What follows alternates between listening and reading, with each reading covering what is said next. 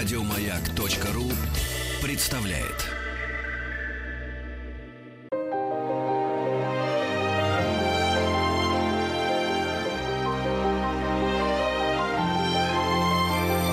Собрание слов Фёклы Толстой Добрый вечер, это программа «Собрание слов». У микрофона Фёкла Толстая. И сегодняшний э, наш эфир будет посвящен столетию российского кинематографа и столетию ВГИКа. Главный наш э, институт кино открылся 1 сентября 1919 года.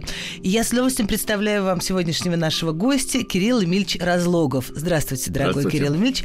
Э, один из самых известных э, наших киноведов, историков кино, э, кинокритиков, э, профессор ВГИКа. Есть еще очень много регалий Не надо- не надо у. Кирилла Ильича, да, но достаточно того, что раз мы сегодня говорим о ВГИКе, а, то профессор ВГИКа, руководитель мастерской киноведческого а, факультета.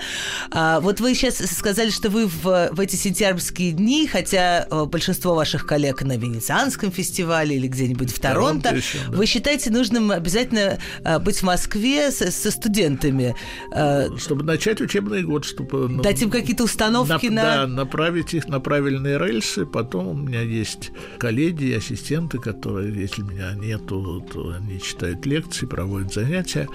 Вот, потом я опять возвращаюсь, опять э, проверяю... путь. Да, проверяю рельсы. А что за рельсы? Вот куда надо направлять сегодняшних киноведов? Они у вас сейчас уже на четвертом курсе, да? Вот, на четвертом курсе. Ну, вот, понимаете, в чем дело? Есть две вещи. Я у них читаю, с одной стороны, курс истории зарубежного кино. Вот. Это э, направление абсолютно очевидное. Надо кино знать, надо много фильмов смотреть. Э, Того, что показывают в Авдите, мало. Вот. Того, что можно найти в интернете, значительно больше. Э, Надо смотреть фильмы в кинотеатрах, чтобы качество показа было очевидным и так далее, и так далее, и так далее. Смотреть, смотреть, смотреть, смотреть. А э, в каком-то один раз в 100 фильмов приблизительно встречаться со мной, где я буду объяснять, что, что вы, собственно говоря, видели и зачем. Вот. Ну, 100 фильмов я преувеличиваю, но приблизительно вот такого порядка. Это если смотреть фильмы не, не в институте, а именно смотреть фильмы как киноман нормально э, у себя на маленьком экране или в кинотеатрах. Скажите, пожалуйста, сразу, сразу важный для меня вопрос. А разве можно объяснять студентам, что там важно и зачем? Ведь каждый человек, у него свое восприятие. Если ему профессор объяснит, как надо, то разве будет э, творческая работа э, будущего кинокритика? Ну, э, Иначе это не будет процесс обучения. Если это процесс обучения, значит, ты чему-то учишь студентов. Но ты не учишь студентов смотреть или там анализировать, или ты, ты учишь, каким образом это возникает, каким образом это можно организовать так, чтобы потом представить вот на радио, там, на телевидении, прессе, в печати и так далее. То есть вы не делитесь своими впечатлениями? Нет, я делюсь своими впечатлениями по-человечески. Я делюсь своими впечатлениями о жизни, делюсь своими впечатлениями о детях, делюсь своими впечатлениями, ну, те, которые подцензурные, и о, и о том, что мне пришлось пережить, вот, и то, как я знакомился с кино, и как я становился киноманом, и как я работал в кино и так далее. Вот, это все часть жизненного опыта, который, поскольку я мастер, я передаю не только профессиональные навыки и знания, но и передаю весь свой жизненный опыт в кино. Вот. А дальше идет то, что имеет значение. Имеет значение э, им помочь э, как бы использовать эти э, знания, которые они получили, использовать эту насмотренность. Э, И я у них спрашиваю, а чего, собственно говоря, они хотят, э, почему они пошли в киноведы, зачем им это нужно. Этот вопрос я задаю уже сразу на подготовительных курсах, когда я читаю предварительную лекцию. Они, естественно, никто ничего еще пока не знает, кто что отвечает. У меня вот в университете, когда я поступал, это было много-много-много лет назад, э, был такой Юрий Колпинский, специалист, большой циник и специалист по древнегреческому искусству. А вы учились на истории искусства Да, в- в на МГУ. историческом факультете МГУ? МГУ, Мгм. да. Вот. И он э, обычно спрашивал нас так. Ну вот девочки, понятно, они будут вести салон у мужа. А вы-то чего идете на это искусствоведение? Вам-то оно зачем нужно? Ну, слушайте, но сейчас искусствоведы, э, основная часть, например, директоров музеев в России, искусствоведы. А киноведы что делают? Они, наверное, не знаю, фестивали делают. И вот, кроме того, что киноведы пишут... очень много делают, но кроме того, это еще и базовое образование в области кино. Из киновед, вот я только что был э, с очередной поездкой в НИКа э, в связи с его столетием, с Колей Лебедевым, который киновед по первоначальному образованию, а сейчас, а сейчас известный режиссер. режиссер. Да. Вот, э, соответственно, и он не единственный. Вот. Э, Борис Хлебников тоже по основному, по первому образованию киновед, потому что они хотели узнать, что такое кино, они любили кино, а потом пошли, эти пошли в режиссуру, там, скажем, э, кто-то, наоборот, из режиссуры пришел к фестивальному движению, вот, и из киноведов в этом плане выходят профессионалы самые разные. Но профессиональное киноведение – это очень узкая вещь. Вот. И поскольку Такое оно, академическое, да? Академическое, да. И поскольку оно очень узкое, я стремлюсь расширить их кругозор и заставить все-таки подумать о том, что то, что мы называем сегодня киноведением, сегодня это скорее медиалогия, скорее это кино, телевидение, видео и все, что с этим связано, интернет, э, социальные сети и куча очень интересного материала для исследования – вот, кому-то это интересно из них, кому-то это из них не интересно. Кто-то действительно, как очень многие в Авдите, смотрят на кино как на образ жизни, скорее, чем сферу приложения знаний вот, э, любят э, вращаться в кинематографической среде, любят появляться на премьерах там и, и, и так Это далее. вот те девочки, которые, э, как говорил ваш преподаватель, они будут салоны, салоны мужа. Салоны да, мужа, да, да, так что тут есть разные эти самые. Раз, разные возможности. Вот. Но главное, что они получают знания какие-то, вот, что они смотрят все-таки много фильмов, и я пытаюсь их заставить, ну, имеющимися у меня средствами, смотреть больше. Что касается объяснения, как это воспринимать, нравится. У меня есть коллега по вот этому курсу, вот Марина Тарапыдина, которая, наоборот, пришла в кино относительно недавно из искусствоведения, и которая действительно с огромной жадностью вот все это воспринимает, все это анализирует, все это открывает для себя, и ее общение с студентами в этом плане носит более творческий и плодотворный характер, чем мое.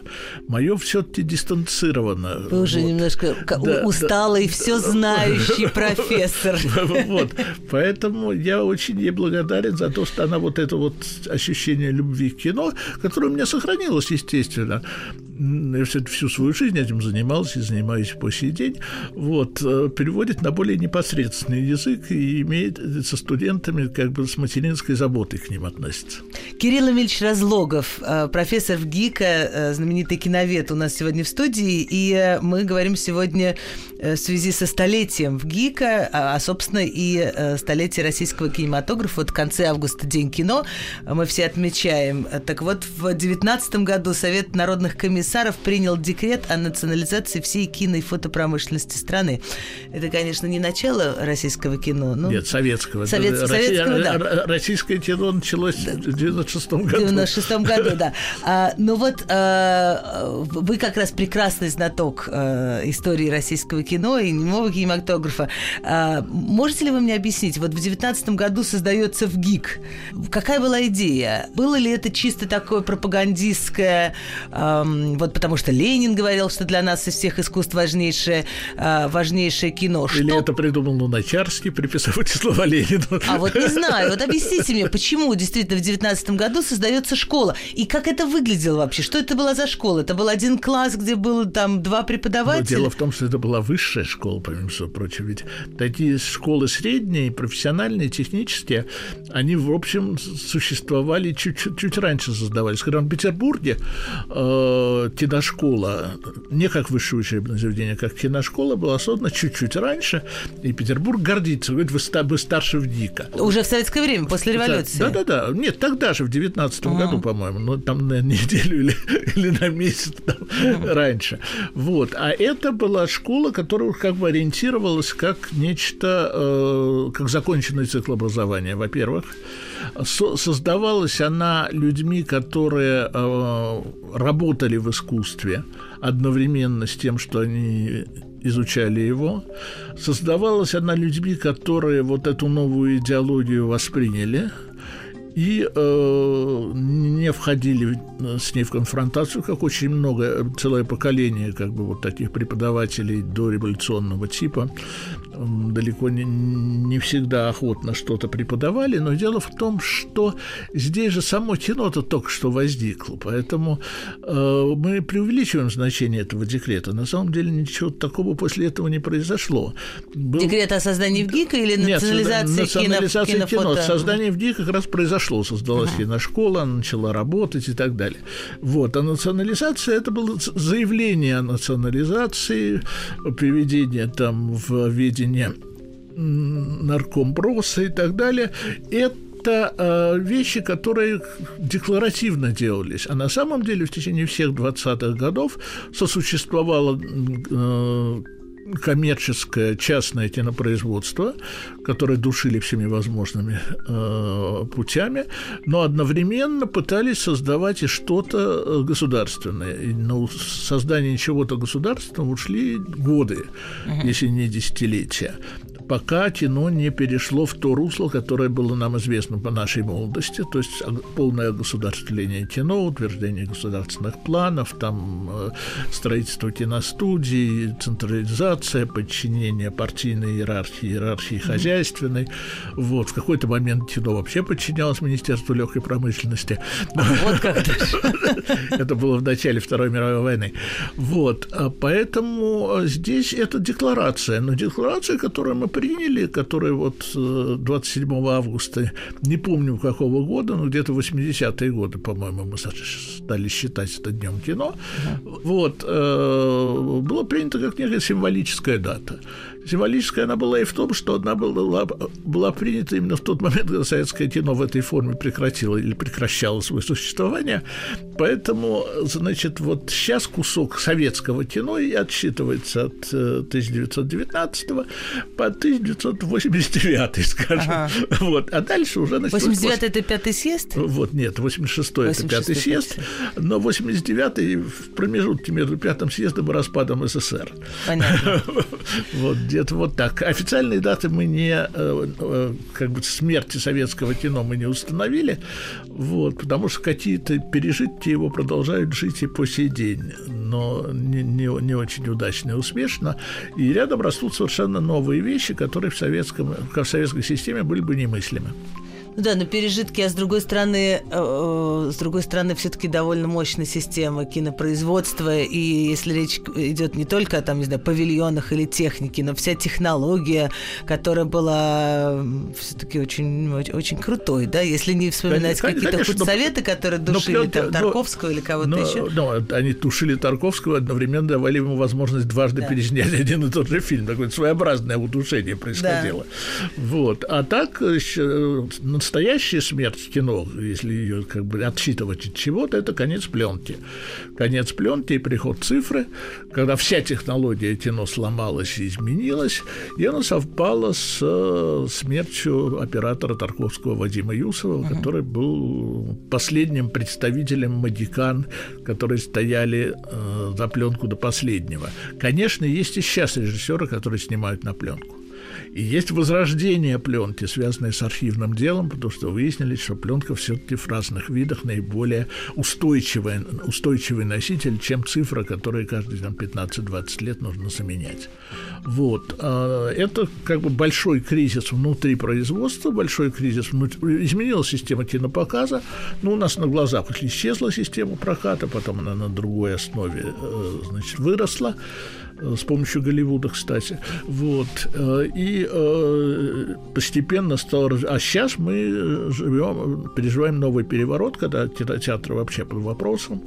А стриминг, непосредственный показ в интернете является самой могучей силой кинопроизводства, кинотворчества кинопоказа, и Amazon и Netflix диктуют, что, что и как. То есть мы у, у нового переворота, ну, глобального, не связанного с нашей страной, просто глобального переворота в аудиовизуальной коммуникации. А и вот... вот это как раз и должны изучать мои студенты, когда они вырастут.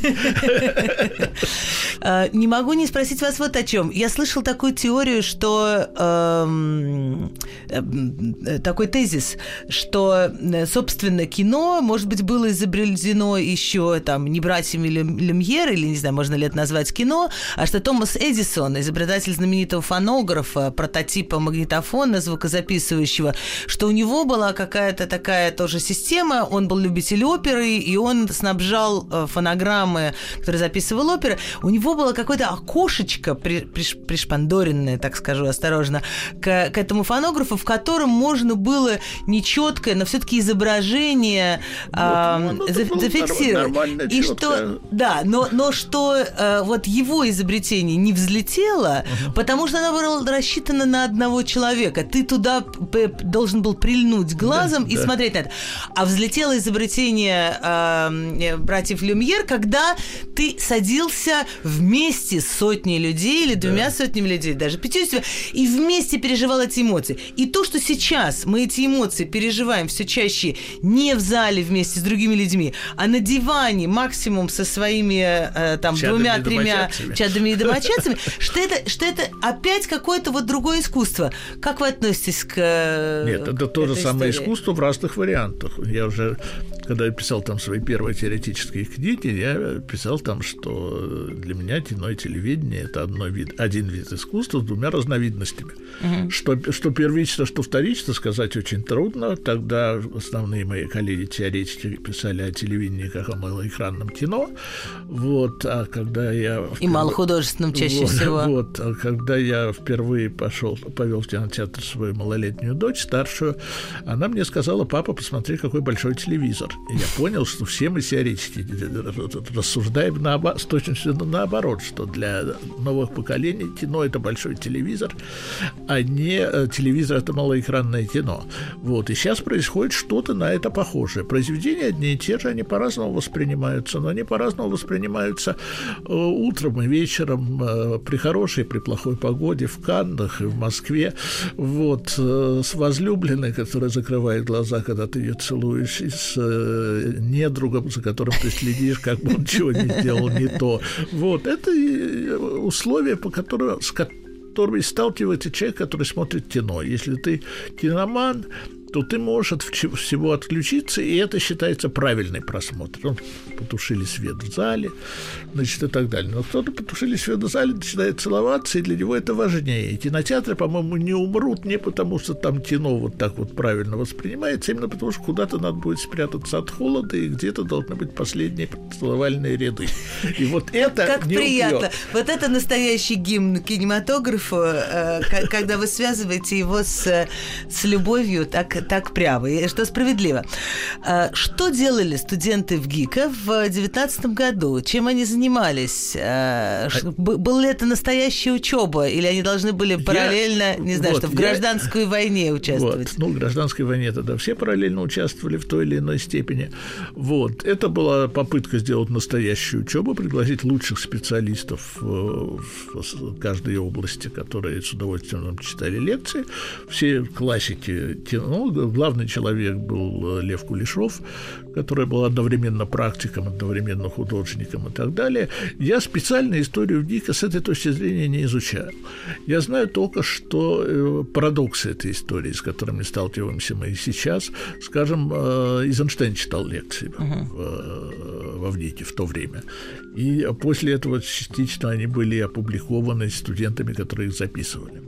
При этом все э, эти самые показания сводятся на том, что Эйзенштейн просто рассказывал то, что он рассказывал, не делая никаких попыток обучать студентов или там какие-то навыки носить, а просто вот говорил о том, что ему казалось интересным и важным.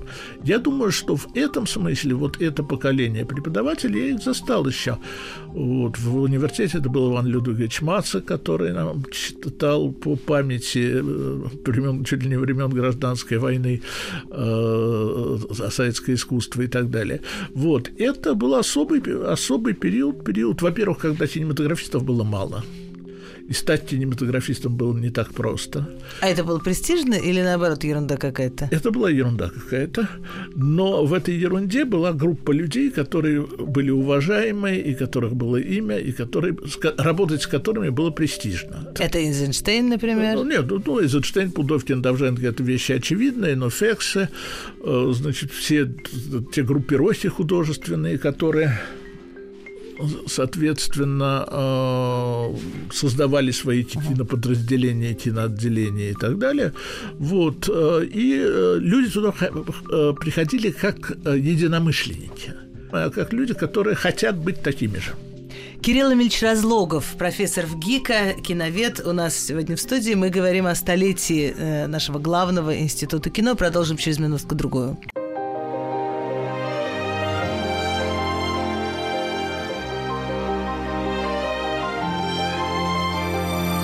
Фёкла Толстая и ее «Собрание слов». Это программа «Собрание слов». У микрофона Фёкла Толстая. У нас в гостях Кирилл Эмильевич Разлогов, профессор в ГИКа, руководитель мастерской киноведческой в, в, в, в, в ГИКе и вот нашему институту кинематографии. А, он раньше был всесоюзный, сейчас, наверное, всероссийский. Российский, так В да. рас, расшифровывается. Исполнилось, исполнилось сто лет. Когда говорят об истории в ГИКа, то, конечно, мне кажется, вспоминается, может быть, из сегодняшнего дня, а, вот послевоенный в ГИК, когда он видимо, и, и стал и мощнее, и э, мастерские Рома, которые да. определили, или там Герасимовские какие-то мастерские актерские, которые, и, и режиссерские, которые определили э, вообще лицо э, советского кинематографа 60-х, 70-х, 80-х годов на много лет вперед. И мне кажется, что самые, самые известные в мире э, режиссеры э, русские, они вот все учились, ну, я не имею в виду до Эйзенштейна, они все учились вот когда-то тогда, да? Вот. Тарковский, Михалков, э, Кончаловский, ну, Шукшин. ну, э, это, во-первых, несколько поколений разных немножечко. Вот. Э, речь идет о том, что кончилась Вторая мировая война, Великая Отечественная. В годы войны все студии были отправлены в Среднюю Азию, где работала объединенная киностудия ЦОКС, Казахстане, еще в нескольких среднеазиатских республиках работали люди, которые, которым было дозволено делать фильмы, в то время как вся страна воевала. Вот. Но Эйзенштейн там снимал э, да, Ивана, Ивана Грозного, да, в Алмате. Вот, да. Э, значит, а точно так же где-то совершенно не на фронте, совершенно не на Украине снималась «Радуга» э, Марка Донского, самая знаменитая военная картина того времени. После того, как война окончилась, во-первых, период, когда они там были, собственно говоря, они кинематографическую профессию распространили на эти территории, где зачастую кино не было или кино находилось в таком сложном положении. Тогда была выдвинута идея, что каждая республика должна иметь свою студию, вот, которая как раз вот в более таким благополучном времени была реализована. Конечно, конечно скажем, на Украине или э, в отдельных регионах на Кавказе были студии, были кинематографии э, еще до Советского Союза. Вот, но это, это где, в Грузии где-нибудь? Да, в Грузии, в Армении, в, Армении. в Грузии, в Армении и, ну, в общем, на Украине. Практически вот основные территории, которые были. А тут пришло новое поколение к практической работе, поскольку они пришли с фронта, они были фронтовики, их довольно трудно было запугать. И э, главная проблема была в том, что э, работы катастрофически не хватало, потому что не было денег была, страна была обедневшая и э, восстанавливала хозяйство. Поэтому была выдвинута очень смешная теория малокартиния, которая заключалась в том, что э, вот мы делаем много плохих фильмов, а из них хороших немного. Вот до войны делали там 70 фильмов в год, из них только 7 было хороших. Так давайте мы только эти 7 будем делать в год, чтобы все были хорошие. Это привело к тому, что ноль хороших да, или вот, одна хорошая. Да, вот, вот. В результате за 10 лет после военных было сделано приблизительно 70 фильмов, из которых 7 было хороших. Вот, мне это самое. Вот. Но работы катастрофически не хватало, естественно. И многие известные режиссеры, там тоже Колотозов, вот скорее занимали административные посты, не потому что их так любили, или, потому что надо было их куда-то трудоустраивать. Где-то они uh-huh. все-таки должны были работать. В этот период малокартиния был период довольно жесткий в идеологическом плане, потому что сразу после войны и в Америке и у нас начались гонения на тех, кто заразился враждебной идеологией в годы войны, когда мы и в Америке это было. И в Америке, конечно, макартизм так называемый, да. это борьба против э, красных во всей голливудской киноиндустрии, где они красные составляли явное большинство. Не все были членами компартии, но все были симпатизирующими, поэтому их надо было огнем и мечом, значит, из изгонять. В Америке это движение вылилось, потому что 9 человек на год посадили в тюрьму, потом освободили. У нас это вылилось значительно более жесткие значит, вещи, но не по отношению к кинематографистам, хотя были жертвы среди кинематографистов. Это дело врачей, это вот э, антисемитизм как государственная политика. Хотя, скажем, Сергей Чуртевич все же как-то как бы вышел и э, добился того, что какого-то места у нас в киноиндустрии uh-huh. впоследствии. А, борьба но, с космополитизмом. Да, борьба с космополитизмом, да. да. Но, с другой стороны, когда пришло, шел в кино звук, Сергеевич довольно активно боролся против Эйзенштейна и вообще всех формалистов, которые с точки зрения э, нового поколения 30-х годов э, были под тлетворным влиянием Запада. Это как бы вот несколько раз крутилось. Вот. А послевоенное поколение, оно хорошо тем, что, во-первых, пришли люди с жизненным опытом, пришли люди, которые знали, чего они хотели. И когда оказалось, что все-таки можно делать фильмы в большем количестве и более свободно, а произошло это даже не после смерти Сталина, а незадолго до смерти Сталина, когда понятно было, что уже как бы вот эта система э, рушится. Ну вот «Летят журавли» это же в какой? 50... 59-й. А, 59-й, это все таки после смерти Сталина. Нет, это, это после да. смерти Сталина и после 20 Главное ага. событие было бы 20-й съезд партии и речь Хрущева против культа личности, после которого все это началось. Ну, оттепель так да. называемая. Но вообще это началось где-то в году 52-м, 53-м. Это кто? Какие это режиссеры? Какие это фильмы? Станислав Ростовский. Угу. Фронтовик тоже. Вот, да. Нет, они все фронтовик. Григорий, Григорий Чухрай, вот главный фронтовик, который как бы вот с балладой о солдате с 41-м, с, э, и с историческим решением под его э, руководством жюри Московского фестиваля дать главный приз Федерико Феллини. Ага. Вот за что его потом при, перестали приглашать в жюри вообще даже. Но это уже мы, мы забегаем в 60-е 60 годы. Да, да. Но это все, как вы правильно сказали, вот тогда началось угу. и пошло с переменным успехом. Пришел Хрущев, ушел Хрущев, там э, застой, не застой и так далее. Это все равно вот это. А из преподавателей действительно было два гения. Э, это Михаил Ильич Ром, и Сергей Полинарич Герасимов.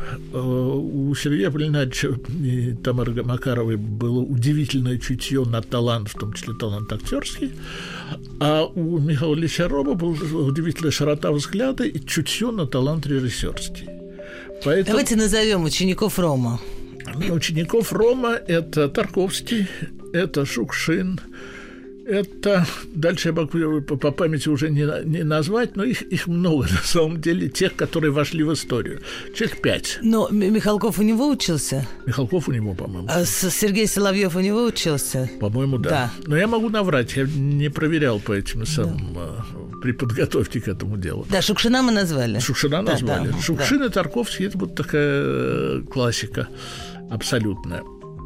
Хотя, как говорил Никита Сергеевич, вот для режиссера самое главное, где стоит камера, а вот Шукшин был единственным режиссером, которому было абсолютно все равно, где стоит камера, он рассказывал истории. Он был режиссером другого, как бы, эм, другого направления того литературоцентристского направления, которое у нас было наиболее сильно развито. У э, Сергея Полинарича был опыт большой работы с фексами, работы дореволюционной, работы в немом кино. Он был гениальным эксцентрическим актером, вот, просто гениальным. Вот, э, и он э, после войны сделал самую знаменитую картину вот периода малокартины «Молодую гвардию», которую его заставили переделывать. Ну, вот Фадеев заставили переписывать, потом, ну, тут, к счастью, обошлось без самоубийства в кинематографе, в отличие от литературы литературы. Вот. Но э, существует две редакции э, значит, э, «Молодой гвардии», которые отличаются сюжетно в основном. Вот, но он собрал на молодую гвардию не только всех своих самых одаренных студентов, э, актеров и актрис в первую очередь, но и студентов с параллельных курсов, которые он знал, которых он подбирал. И вот это вот поколение, оно прям вот коллективно вошло в... Это, там играла кто? Да, там Нонна Мордюкова. Нонна Мордюкова. Вот, э, там играла, играл э, Тихонов играл Сергей там? Гурзо, Тихонов, по-моему, играл. Там играли те, кто потом, Инна Макарова, uh которые потом составили вот такой костяк послевоенного кинематографа. uh И после войны, после, после вот 56 э, -го года в 60-е годы был период такого золотого века нашего кино, потому что неожиданно оно стало развиваться в одном ритме с мировым кино. В мировом кино появились режиссеры-интеллектуалы, французская новая волна, Филини, которые тоже стали всерьез воспринимать кино как искусство, чего раньше на Западе почти не было. Вот. И мы тоже всерьез воспринимали кино как искусство, еще как важнейшее из искусств. И мы работали как бы в одном направлении интеллектуализации кино, и писали серьезные книги о кино и так далее. Это, к сожалению, продолжалось не очень долго, в общем, до 68 года, наверное, до событий мая-июня 68 года в Париже, до Сорбонны и, соответственно, до ввода наших войск в э, Чехословакию. Вот после чего пути разошлись, но они, в общем, на как бы вот эта вот эйфория хорошего кино, кино как высокого искусства, кино как сравнимого с литературой, музыкой, там, э, лучшим театром и так далее, вот эта эйфория привела к тому, что в множестве университетов мира э, открылись кинофакультеты вот, что э, работа на этих кинофакультетах стала уважаемой. И это как восходит к Авдику. ВДИК был уважаемым учебным заведением с самого начала, и работа в Авдике, вот, молодых людей, которые там работали, была уважаемой, потому что в России не, э, советская Россия не принимала этих иерархий, которые ей навязывались со стороны буржуазной Европы, а создавала новые иерархии. И кино в этой новой иерархии действительно было важнейшим из искусств, независимо от того, говорил Ленин чего-нибудь или не говорил. А говорил Ленин? Вот, что-то он сказал Луначарскому в этой беседе. Ну, Луначарский, видимо, это привел к такому афоризму. Не, у, у Луначарского есть несколько версий э, разговоров. А что касается афоризма, то они это как бы вопрос интонации. Да ну, придумали тоже всех искусств для нас важнейшим является кино. Один из вариантов реплики Ленина. Вот. Ну да, конечно, из всех искусств для нас важнейшим является кино с издевательской интонацией. Хотел спросить у вас, э, как изменилась технология преподавания? Вот как учили режиссеров или сценаристов или операторов э, в мастерской Рома, или как учат их э, сейчас в мастерских Хотиненко, Соловьева, или, или кто еще, кто еще обучает режиссеров? Бывают здесь изменения? Или хорошую книгу трудно написать и в 19 веке, и в 21? Также Нет, и кино. изменения коснулись в первую очередь технологических факультетов, то есть связанных с звукооператоров, там, операторов и так далее. Это совершенно все изменилось. Это понятно. Вот, абсолютно. Вот, что касается основ, они, они в общем-то, не менялись, но, чтобы ответить коротко, изменились студенты. Изменилась э, система знаний студентов, школьников, которые приходят или там после второе высшее образование получают. Изменилась их психология, изменилась их а, система общения с экранным искусством, изменились их приоритеты и так далее. Вот сейчас об этом еще мы поговорим с Кириллом Ильичем Разлоговым, профессором в ГИКа, и отмечаем столетие этого вуза. Фёкла Толстая и ее собрание слов – это программа «Собрание слов». У микрофона Фёкла Толстая. Мы говорим сегодня э, о ВГИКе, нашем главном институте кинематографии. Ему исполняется э, 100 лет, 1 сентября 2019 года. Э, была создана Государственная школа кинематографии. И замечательный профессор ВГИКа, киновед Кирилл Мельч Разлогов блестяще нам открывает эту историю ВГИКа и нашего кино. Вы сказали, что студенты э, изменились. Бывает ситуация, что вы их не понимаете? Э, ну, бывает. Что, происходит бывает. в голове и как, и как но преподавать? Это, ну, это всегда бывает. Но сейчас главное это ведь перелом вообще всей системы образования связан с распространением массовой культуры. В тот момент, когда массовая культура стала глобальной силой, а не культура избранных, которые как бы держали очень в узком кругу, ну, количество грамотных людей, там, количество читающей публики и так далее. Вот, и вся так называемая культурная жизнь, это была культура в пределах одного процента населения, которое эти книги читало, про них писало, боролась друг с другом и так далее. Когда грамотность стала почти всеобщей, когда вошла массовая культура, вышла из берегов с кинематографом, когда уже и грамотность не очень нужна, возникло как бы два потока. Один поток, связанный с жизнью, а другой поток, связанный с систематическим образованием. И они где-то пересеклись не в пользу образования – какой-то момент авторитет образования резко упал, везде, не только у нас. Я связываю это с возрастом, ну, я не знаю, может, может пятиклассников, вот так вот. Потому что пятиклассник вдруг обнаруживал, что про жизнь он знает больше, чем учитель. А потому что учитель знает свой предмет, конечно, лучше, но про текущую жизнь учителю не хватало времени ничего смотреть, следить про длину юбок, про моды в прическах и так далее. Это школьники знали лучше. И с этого момента потерял, а учитель потерял авторитет. Вот, потому что ну, мало что там знаешь в своей литературе, там, или знаешь в своем искусстве, или там, в своей географии. Ты не знаешь про жизнь. Ну, я вот думала, что вы скажете про интернет, а вы говорите, что это просто приходит тогда, когда тебе 12. Вот, это приходит, приходит через окружающую культуру, где центр, конечно, сейчас стал еще и интернет. Но это было и когда не было интернета, потому что этот кризис образования связан с э, периодом, когда я учился когда я учился там в пятом, шестом, седьмом. Вы тоже уже классе. учителю говорили, что думали вот, про него, что он ничего не понимает? Вот, думал, что, что он ничего не понимает. Ну и в, в компаниях это обсуждалось долго, чего они там это сам. Потому что по э, специальности, по предмету он, конечно, да. нас превосходил. А во всех остальных областях да. мы превосходили его.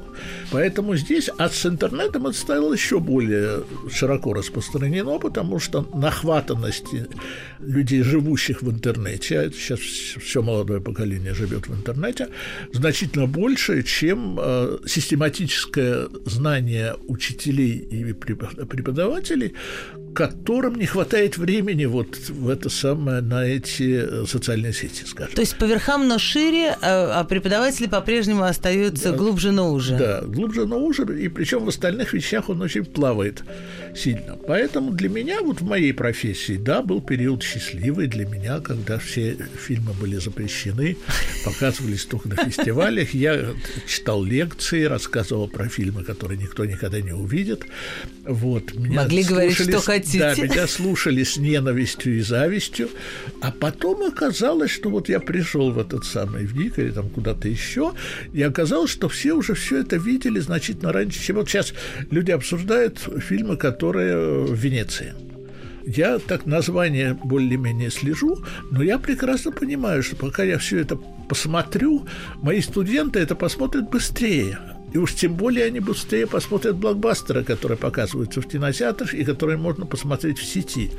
И я вынужден их учить, понимая, что, во-первых, я не должен показывать, что я ничего не знаю, не понимаю.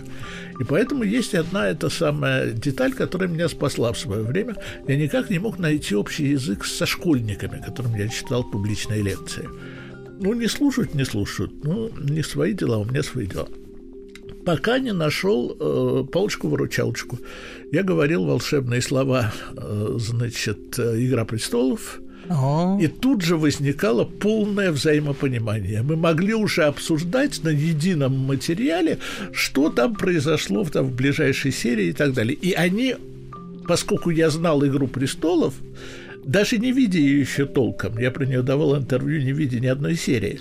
Вот это ваше мастерство. Это, это, это, это столетний, столетие кинематографа, который вы все просмотрели. Дает вам возможность «Игру престолов» обсуждать не глядя. Вот, потом я ее посмотрел. Все, это другой вопрос. Но это та самая общность как бы знаний в этой области, которая дала возможность, дала возможность сохранить коммуникацию. Вот сейчас у меня со студентами, наверное, та же проблема у них со мной. У нас все-таки очень очень разная система насмотренности. По количеству она все равно больше у меня, но по качеству и по современному материалу она очень часто больше у них, и я у них учусь, что вот для них модно, что, что они ценят и так далее. А проверяю на экзаменах старое кино, которому, там, в котором там, где они вы живут. можете да. их укорить, там, где вы можете найти лакуну в их образовании. Последний э, вопрос, на который я жду, может быть, короткий ответ. Вот вы обозревали историю нашего кино и, и как это связано с историей нашей главной школы в ГИКом. Э, будет какая-то еще яркая, мощная страница в ближайшее время? Как вы видите по молодежи? Сделают они великое кино? Я думаю, что каждая эпоха делает свое великое кино, но это не всегда кино. Это может быть великая музыка, великое изобразительное искусство или великое что-нибудь еще. Вот. Э, может быть, это будет великий искусственный интеллект, но они свое великое сделают. А кино сейчас очень живо. И в этом плане это меня радует. Спасибо большое. Кирилл Эмильевич Разлогов был на волнах радио «Маяк». Благодарю вас.